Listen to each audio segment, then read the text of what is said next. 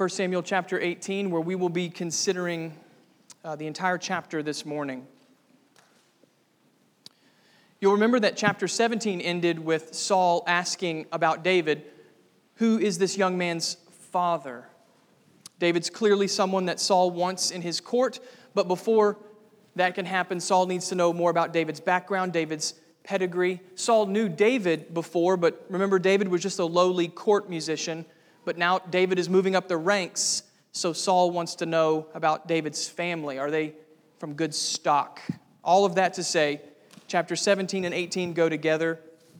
18 describes the aftermath of David's victory on Saul's kingdom. So let's pick it up in verse 1 and give our attention to God's word. This is what the Holy Spirit says to the church, verse 1. As soon as he had finished speaking to Saul, the soul of Jonathan was knit to the soul of David, and Jonathan loved him as his own soul. And Saul took him that day and would not let him return to his father's house. Then Jonathan made a covenant with David because he loved him as his own soul. And Jonathan stripped himself of the robe that was on him and gave it to David, and his armor, and even his sword, and his bow, and his belt. And David went out and was successful wherever Saul sent him, so that Saul set him over the men of war and this was good in the sight of all the people and also in the sight of Saul's servants. As they were coming home, when David returned from striking down the Philistine, the women came out of all the cities of Israel singing and dancing to meet King Saul with tambourines, with songs of joy, and with musical instruments. And the women sang to one another as they celebrated Saul has struck down his thousands, and David his ten thousands. And Saul was very angry, and this saying displeased him. He said, They have ascribed to, to David ten thousands, and to me they have ascribed thousands. And what more can he have but the kingdom? And Saul eyed David from that day on. The next day, a harmful spirit from God rushed upon Saul, and he raved within his house while David was playing the lyre. And as he did this day by day, Saul had his spear in his hand, and Saul hurled his spear, for he thought, I will pin David to the wall. But David evaded him twice. Saul was afraid of David because the Lord was with him, but he had departed from Saul. So Saul removed him from his presence and made him a commander of a thousand, and he went out and came in before the people. And David had success in all his undertakings, for the Lord was with him. And when Saul saw that he had great success, he stood in fearful awe of him. But all Israel and Judah loved David, for he went out and came in before them. Then Saul said to David, Here is my eldest daughter, Merab. I will give her to you for a wife. Only be valiant for me and fight the Lord's battles. For Saul thought, Let not my hand be against him, but let the hand of the Philistines be against him. And David said to Saul, Who am I? And who are my relatives, my father's clan in Israel, that I should be son in law to the king? But at the time when Merab, Saul's daughter, should have been given to David, she was given to Adriel the Meholathite, for a wife. Now Saul's daughter Michal loved David, and they told Saul, and the thing pleased him. Saul thought, Let me give her to him, that she may be a snare for him, and that the hand of the Philistines may be against him. Therefore Saul said to David a second time, You shall now be my son in law. And Saul commanded his servants, Speak to David in private, and say, Behold, the king has delight in you, and all his servants love you. Now then become the king's son in law. And Saul's servants spoke those words in the ears of David. And David said, Does it seem to you a little thing to become the king's son in law, since I am a poor man and have no reputation? And the servants of Saul told him, Thus and so did David speak. Then Saul said, Thus you shall say to David, The king desires no bride price except a hundred foreskins of the Philistines, that he may be avenged on the king's enemies. Now Saul thought to make David fall by the hand of the Philistines. And when his servants told David these words, it pleased David well to be, to be the king's son in law. Before the time had expired, David arose and went along with his men and killed 200 of the Philistines. And David brought their foreskins, which were given in full number to the king, that he might become the king's son in law. And Saul gave him his daughter Michal for a wife. But when Saul saw and knew that the Lord was with David and that Michal, Saul's daughter, loved him, Saul was even more afraid of David. So Saul was David's enemy continually. Then the commanders of the Philistines came out to battle, and as often as they came out, David had more success than all the servants of Saul, so that his name was highly esteemed. Brothers and sisters, this is the word of God given to us for our good. Let's pray now and ask God's blessing on the preaching of his word. Father, we know that all scripture is God breathed and given to us for our instruction and for reproof and for correction and for training in righteousness. God, we pray that you would help us to hear the truth that you have breathed out in this chapter, and that we would be conformed by your word, that we would not sit in judgment over the scriptures, but the judgments, the scriptures would sit, sit in judgment over us. That your word would have the authority in our lives, and we would adjust ourselves to what you have said. We pray, Father, for ears to hear and eyes to see and hearts to believe. Father, I pray that you would give me grace that I would speak truth from the scriptures and that you would give your people discernment to know the truth from error and that we all might be conformed more and more to the image of Christ, in whose name we pray. Amen. Well, Goliath is dead and everything is different. That would be a good summary for 1 Samuel chapter 18. Goliath is dead and everything is different.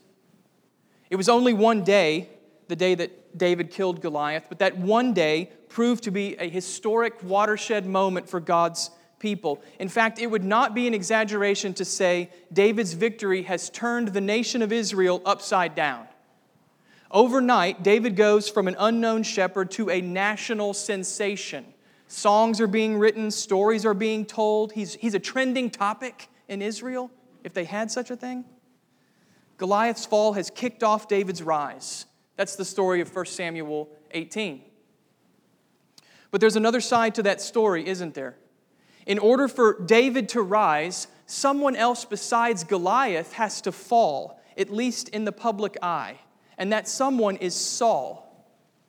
I'm sure you followed it when we read the passage the change in Saul's attitude is alarming. At the outset of the chapter, Saul is eager to elevate David, even giving him command over the army. But by the end, it's just the opposite. Saul is looking for any way possible to get rid of this young upstart. This is clearly an unstable man. While the nation rejoices, Saul broods and he schemes. And yet, for all of his scheming, Saul cannot stop David's rise. He, can't stop him. Goliath is dead and everything is different. Before we dig into the exposition on this text, I want to spend a few minutes looking at the chapter as a whole. Sometimes these narrative passages are intimidating, at least they are to me. You, we can follow the action easily enough, but we're not always sure what's the main idea? Where should I be, be focusing? Well, in God's kindness, 1 Samuel 18 is a good place to slow down for a moment and learn a little more how we should read these kinds of texts. So, if you'll bear with me, I just want to do a few minutes here on how we should read the Bible. This is one of the reasons why we preach through books of Scripture. We're trying to build better Bible readers. I like how John Piper has put it. We don't just want to eat the feasts that someone else prepares, we want to get in the kitchen and learn how to prepare the feasts ourselves. So that's what I want to do here for just a minute, just a few moments. Lord willing, let's learn a little bit more how to read these kinds of texts. There's two features to this chapter that should clue us in as to where we should focus. The first is repetition repetition. At key moments, the chapter repeats a specific word success. And each time it's in connection with David. Look with me, verse 5 David went out and was successful. Verse 14 David had success. Verse 30 David had more success than all the servants of Saul. The repetition focuses our attention. Beginning, middle, and end, the chapter is stressing the same thing God's work to elevate David to new heights. Life in the kingdom now runs through this man whom God has chosen to be the king. That's the effect of the repetition. This is the Holy Spirit's way of saying to us, look at this. This is where I want you to focus. The second feature that helps us is alternation. There's repetition, but there's also alternation. This chapter is like a pendulum. As David as David's success grows, people are forced to respond to him. And their responses swing back and forth from the positive to the negative. Notice with me how it goes back and forth. In verses 1 to 4, Jonathan loves David, but in verses 8 to 11, Saul is jealous.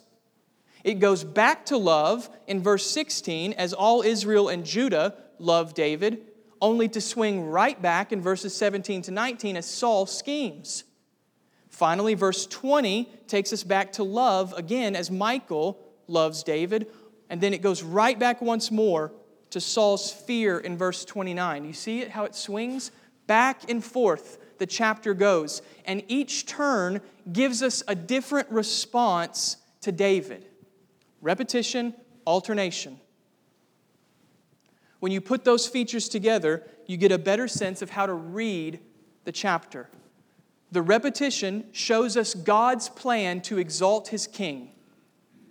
And the alternation reminds us the dividing line of humanity is how you respond to that king.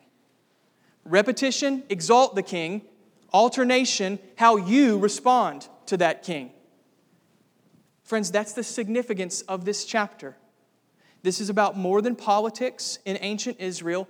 This is ultimately about the kingdom of God. This is about the kingdom of God and how my life and your life needs to be oriented to live in that kingdom.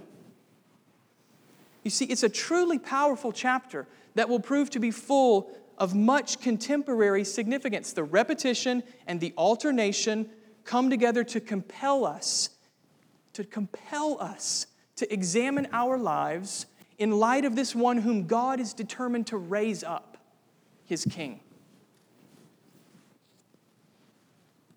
Brothers and sisters, you can read the Bible this way. You can read the Bible this way. There isn't some mystical secret to fruitful Bible study. All we've done here is slow down long enough to catch the way that the text itself is guiding our attention. You see? There are two essential practices for reading your Bible well pray consistently and read slowly. Pray consistently and read slowly. Most of the time, we're simply reading too fast. We're reading too fast and we miss the ways that the Spirit has put the scriptures together to serve us and guide us in our study. God's Word will tell you where to focus. Pray consistently, read slowly, and over time you'll find yourself feasting more and more on your study of God's Word.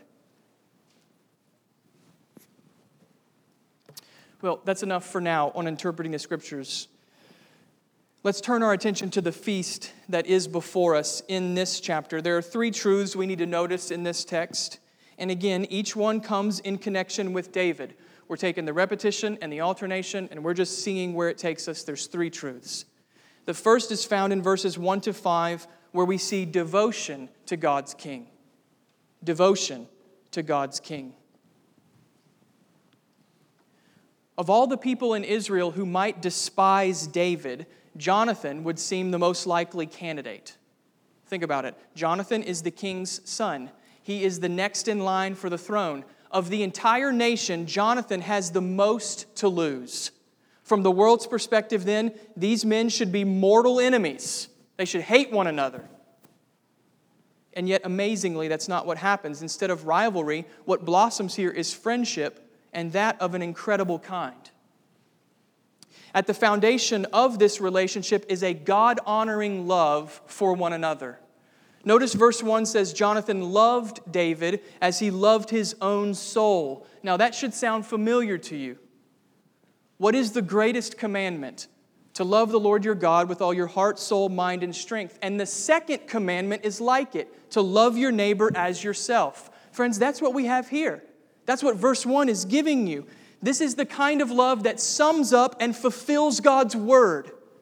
This is a self sacrificing love that points beyond itself to the very love of God for his people. That's why this relationship is so noteworthy, because it's founded on the kind of love God's word demands of God's people. Jonathan loved David as he loved his own soul.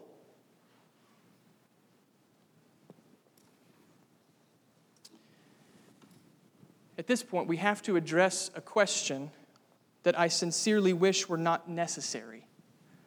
But sadly, it's an issue that's too prevalent to ignore. And I just want to get it out of the way in this chapter because Jonathan's going to be around for a few chapters, and I, let's just deal with it now. A number of so called biblical scholars, and I say so called there, please note that. A number of so called biblical scholars read verse 1 and see a sexual relationship between Jonathan and David. Their argument is this language is too strong to be describing friendship. It has to be implying and therefore normalizing something more. And listen, if you can just go take, take a commentary off a shelf at a run of the mill Christian bookstore and you, you might read this. All right? Friends, that argument says more about us than it does the text. It says more about us than it does the text. It shows how warped our minds have become by our sexually saturated culture. There is zero indication of an inappropriate relationship between Jonathan and David. Zero. It's nowhere to be found in the language of this verse or any other verse describing the two men. When the Old Testament wants to describe that kind of intimate relationship between two people, it uses a very specific word. Adam knew his wife, Eve. That word's never used between these two men. It does violence to God's word to suggest otherwise. To suggest otherwise is to mishandle God's word on purpose in order to mislead God's people. These men were bound by a deep sense of love. And listen, if our minds struggle to grasp how two men could love one another in this kind of way, then we need to examine ourselves and repent for how our minds have been shaped more by the culture than the scriptures. Verse 1 has no hint of sin. There's no hint of sin at all in this friendship, and instead it pictures for us the profound kind of love that exists between two followers of the Lord, love that honors the Lord Himself. Let's keep going. We see that Jonathan's love was not simply an emotion that he felt toward David, it was rather a love expressed in action. Notice how Jonathan takes two steps that communicate commitment to David. First off, Jonathan says, My life is devoted to you. Look at verse 3. Jonathan makes a covenant with David. Remember, a covenant is a binding agreement between two parties that is governed by clearly defined expectations. Binding agreement between two parties, clear expectations. A covenant lays out what I'm expected to do for you and what you're expected to do for me. That's the kind of commitment Jonathan makes to David. Out of love, Jonathan binds himself to David so that in a very real sense, Jonathan's life is devoted to his friend. He is bound before God to protect this man.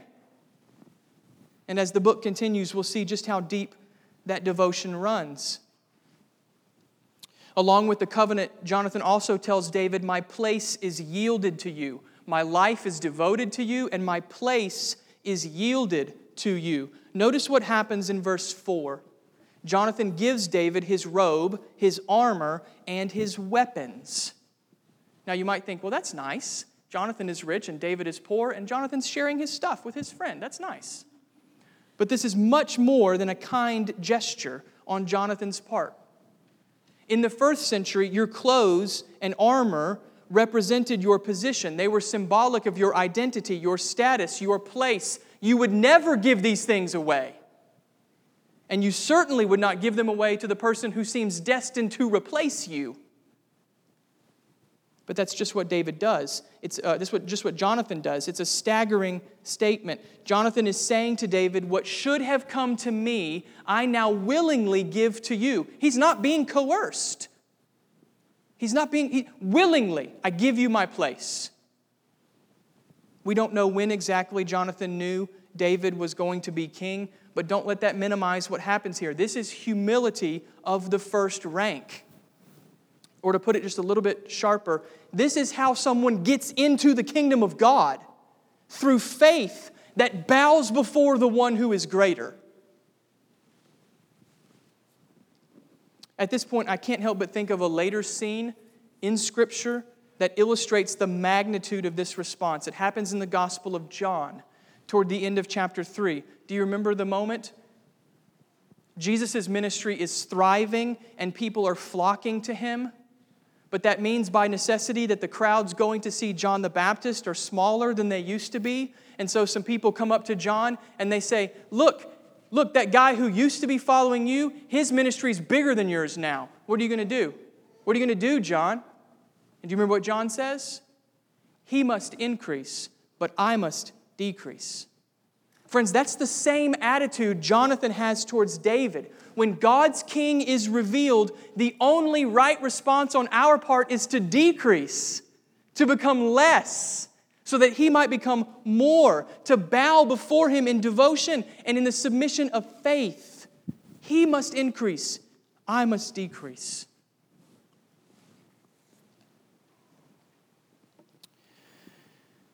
You know, this this relationship between Jonathan and David is often singled out to teach on the importance of friendship in the Christian life. And on some level, that is certainly true. There are some things we could say about friendship here and from later chapters. But I would contend there's a deeper, more pressing application to be made at this point. Remember, friends, David is not just any man, David is a type of the Lord Jesus Christ. What that means is David's life foreshadows the life of Christ. David's life is a shadow of which Jesus is the substance. The ways that God works in David's life are fulfilled in the way the Father works in Jesus' life. That's what it means to say that David is a type of the Lord Jesus. And therefore, Jonathan and David's relationship is not just any old friendship. This relationship is a picture of how we, the church, relate to our King, the Lord Jesus. Like Jonathan, we must yield ourselves to God's King. Friends, there's no other way to enter God's kingdom than to yield your place to Him. And we must devote our lives to His service, even to the point of setting aside our desires to see Him exalted over us. Friends, this is why humility is the currency of God's kingdom. Because humility magnifies King Jesus and demonstrates our devotion, our commitment to his name. Like Jonathan, we must yield ourselves to God's king. But there's another side to the relationship. Like David, the Lord Jesus rejoices in our response. David delighted in Jonathan more than any other earthly relationship, and Jesus deeply delights in the devotion of his church. Listen to me, friends, our minds cannot begin to fathom the depth of joy Christ feels when his people say, You increase, I'll decrease. That makes Christ happy. It makes him rejoice. His soul rejoices with joy inexpressible to see his people say to him, You take my place. You run my life. You get raised up. I'll take the lower. He rejoices. Brothers and sisters, isn't your soul stirred up to think of the Lord of the universe rejoicing over your devotion? Doesn't this make you want to lay aside everything else and live solely for the glory of this King? Friends, that's a life well lived. That's the only life well lived. And what's more, that's the kind of life that enters and flourishes in God's kingdom. So let's pray together to that end. Whether it be in your community group or simply with other church members, let's ask the Father to deepen our devotion to Christ. That devotion begins with humility. So let's ask the Spirit to help us grow in that grace, that we would display the kind of attitude that we see in Jonathan's life and then later in John the Baptist's life. How wonderful would it be for people to say of our church, you, you, know, you know Midtown Baptist, they don't have a lot of stuff, but they sure make much of Christ. Pray that that would be our testimony as a body of believers. He must increase, and we get the unspeakable privilege of decreasing, of being made lower for the sake of His name. You see, it's, it's about way more than friendship. It's about way more than friendship. Jonathan's devotion to David compels us, compels us to offer our lives afresh to King Jesus, David's greater son. That's the takeaway.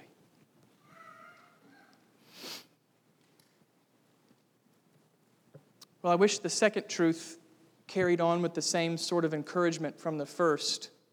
I like, I like talking about devotion to God's King. The second truth's a bit more sobering.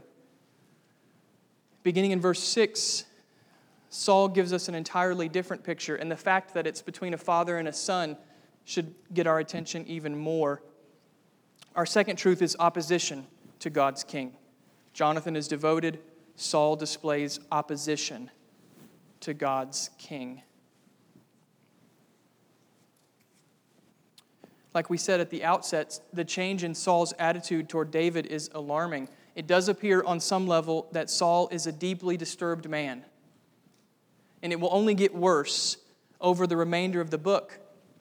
But at the same time, we must also remember that Saul is a rebellious man. He's not just deeply disturbed, he's also rebellious. We shouldn't read this chapter without remembering the events of chapter 15. Do you remember what, what happened? God gave Saul clear instructions in his word, and Saul deliberately refused to do what God commanded. So Saul is not a victim here, he is a rebel, and his life is a warning. What happens when a person turns from God and chooses to ignore God's word? Well, look at Saul's life. What do you see? Chaos, fear, alienation, turmoil, hurt, heartache, in fact, consider with me the devastating effects of Saul's sinful rebellion and how that harms his life and those who are around him. First off, notice with me how quickly Saul's sin spirals downward, how quickly it spirals downward. It starts innocently enough in verses 6 and 7. As the army returns home from battle, the women greet them with a song of victory. Now, understand, this is a typical Israelite song. If you were a Hebrew songwriter, this is how you would write it.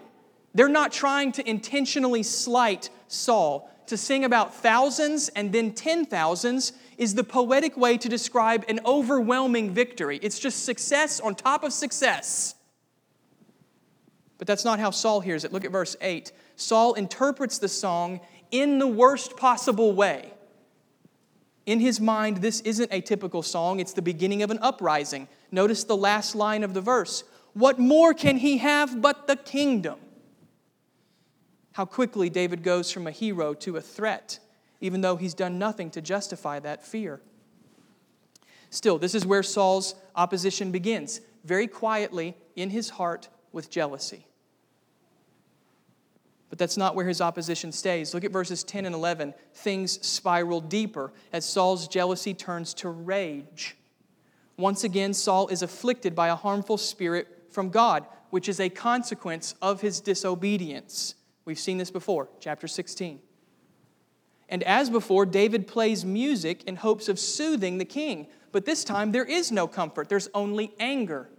Saul hurls his spear at David not once, but twice. Friends, you see the spiral? What started in the heart with jealousy now spills out in rage as Saul tries to kill David. Still, the spiral goes deeper. Look at verses 12 to 16. Saul begins to recognize something is different about David. Something or someone is supporting this young man, so Saul schemes. He puts David in charge of a military regiment. This is not a promotion.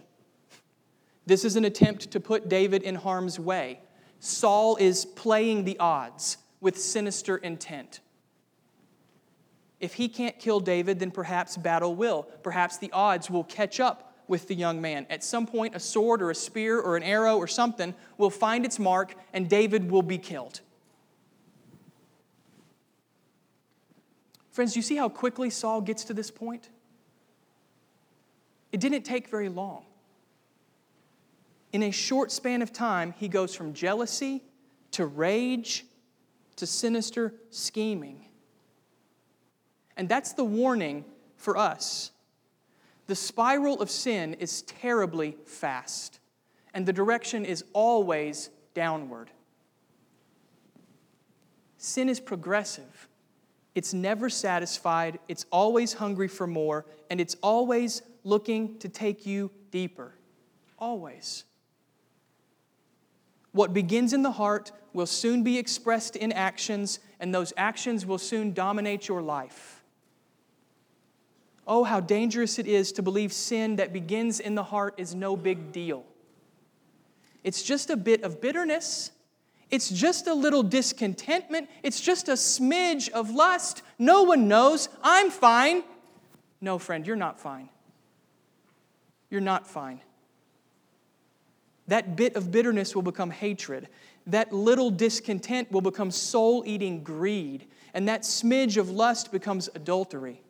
The spiral of sin is terribly fast, and the direction is always downward.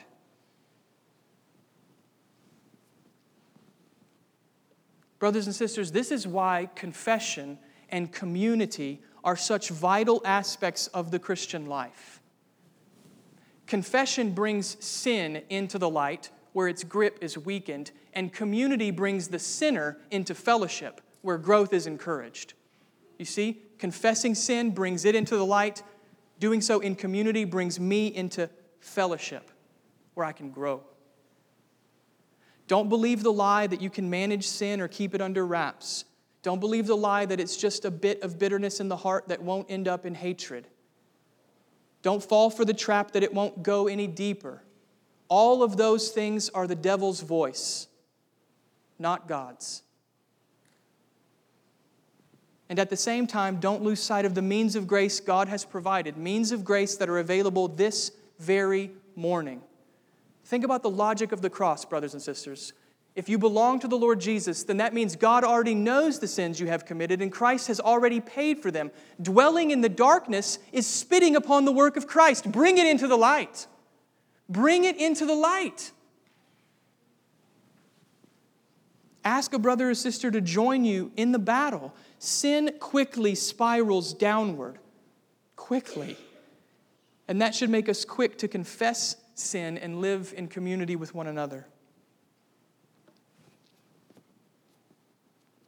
There's another effect in Saul's life we need to consider. Look at verse 17. Notice how easily Saul's sin uses others, how quickly it spiraled downward, and how easily Saul uses others. Saul's first scheme didn't work. Uh, the, the odds didn't work in Saul's favor. There are no odds, by the way, it's just God. David wasn't killed in battle. In fact, he had even more success. The entire nation now loves him. That language about going out and coming in, that's the language that's also used to describe Joshua of, of leading God's people in the book of Numbers. So David is like Joshua in the people's mind. He, he, he is just, he's, he's rising. It's, it's, it's just rocket rise. His Saul's scheme didn't work. So he comes up with another scheme. And this time he risks his own family. He offers his daughter Merab to David, but with one condition. David must continue to fight the Lord's battles. Now, that sounds very pious on Saul's part, as though he cares about the glory of God, but the truth is much more devious. Look at the end of verse 17. For Saul thought, Let not my hand be against him, but let the hand of the Philistines be against him. How dark does your heart have to be to use your own daughter as bait? And shockingly, Saul does it twice. David humbly turns down Saul's first offer, but soon after, Saul learns his other daughter, Michal, loves David. This is my opportunity, Saul thinks. Perhaps she'll be more enticing to David. So Saul offers her hand in marriage. And this time, Saul makes the deal seem more plausible to David. Remember, David's family is small, he doesn't have a lot. To marry the king's daughter would be expensive. So Saul makes the deal a bit more plausible. He doesn't want any money from David, which would be the custom. He just wants David to pay with bravery. And the price is simple 100 dead Philistines with gruesome proof. 100 dead Philistines, and you can have the king's daughter. But again, Saul's intent is sinister. Look at the end of verse 25. Saul thought to make David fall by the hand of the Philistines. And we're going to look at David's actions in just a moment, but for now, we need to see, we, we need, see is not the right word. We need to feel the devastation sin has caused in Saul's life. Martin Luther used to speak of sin as causing humanity to curve inward on itself, so that all we can see is what we want. Other people become pawns in our sinful quest to realize our desires. And that's what we see here with Saul how easily sin turned Saul inward to the point of using other people, people made in God's image, people whom he called daughter, using them as nothing but tools for his own gain. He sells them off.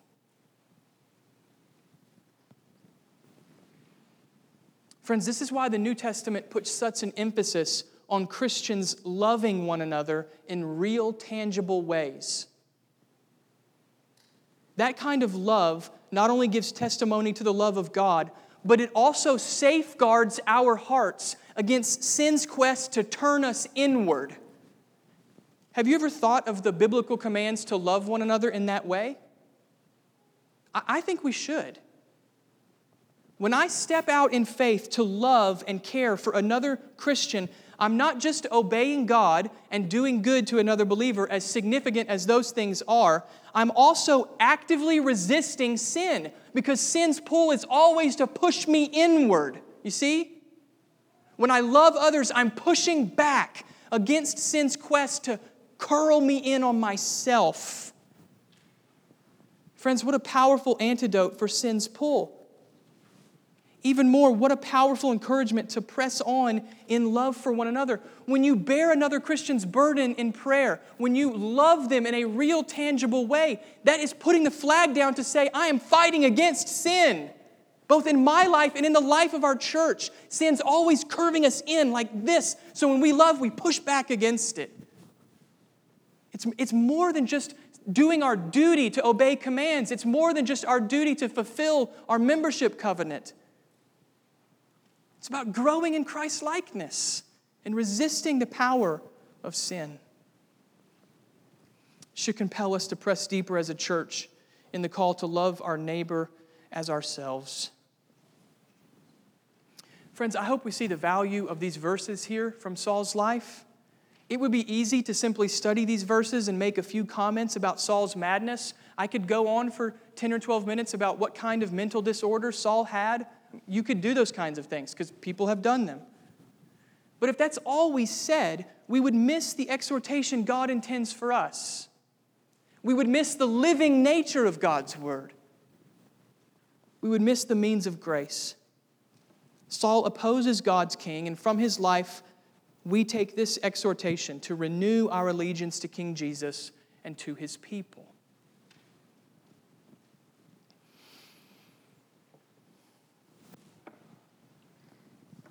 Well, that brings us to the end, to the final truth. From Jonathan, we've seen devotion to God's king. From Saul, we've seen opposition to God's king. And here at the end, we close with the exaltation of God's king. The exaltation of God's king. We talked at the beginning about how David's success is repeated throughout the chapter, verse 5, verse 14, verse 30. But there's another repetition that should also get our attention. Perhaps you noticed it already. It's the reason for David's success. Three times we read about David, and the Lord was with him. Verse 12, verse 14, and verse 28. Friends, this is why at every turn Saul's schemes fail, because God Himself, the Lord of the universe, is determined to exalt David over and over, this truth comes to the fore. Look, just look with me, just briefly. Verse 14 David succeeds as a commander because the Lord is with him. Verse 18 David maintains his integrity and humility because the Lord is with him. Verse 27 David is able to strike down 200 Philistines because the Lord is with him. Verse 30 David wins the people's favor because the Lord is with him. You see, that's what sets David apart God's presence. This chapter is not primarily about politics or, mental, or uh, military strategy. It's about God's rock solid, unwavering commitment to exalt his anointed one and to do so for the good of his people. Brothers and sisters, this truth has incredible application to us as God's people today if we have the eyes to see it. As we see God's hand in David's success, we're reminded of the nature of God's purposes. They are unstoppable. As the Apostle Paul writes in Romans chapter 8, if God is for us, then who can be against us? That's the declaration of this chapter. If God is for us, who can be against us? God is for his people, and therefore nothing can stop what God determines to do. And at the same time, we must also remember that this promise comes to us only because of the Lord Jesus. Please hear me on this so that we get, so that we get the encouragement right. Remember, David points to Christ.